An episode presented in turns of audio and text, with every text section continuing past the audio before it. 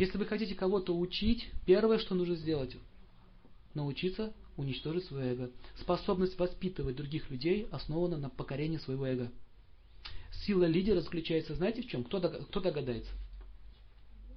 В чем заключается сила лидера? Нет. Нет. Он не может, не имеет права допускаться. Не всегда так возможно. Нет, одно качество, которое он должен иметь. Это отсутствие смирения дает такой плод. А еще одно качество. Близко. Давайте я им помогу. Быть готовым, что в тебя будут плевать. Это и есть сила лидера. Почему один человек идет на выборы, а другой нет? Почему вы не хотите быть депутатом? Вас это не интересует. Вы не хотите быть оплеванным. Но лидер, он должен знать, что если занимаю эту должность, всегда меня будут критиковать и унижать.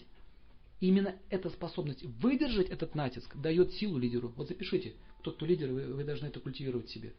Если вы не готовы к этому, вас выбрали президентом или начальником, и что начинается? Вы начальник, вас можно критиковать. И начинает со всех сторон. И вы уже начинаете смотреть на людей как? Они мои враги. А это уже не защита, это уже не лидер. Он наживает себе врагов, и его эта судьба заканчивается. Вот такого мнения нет.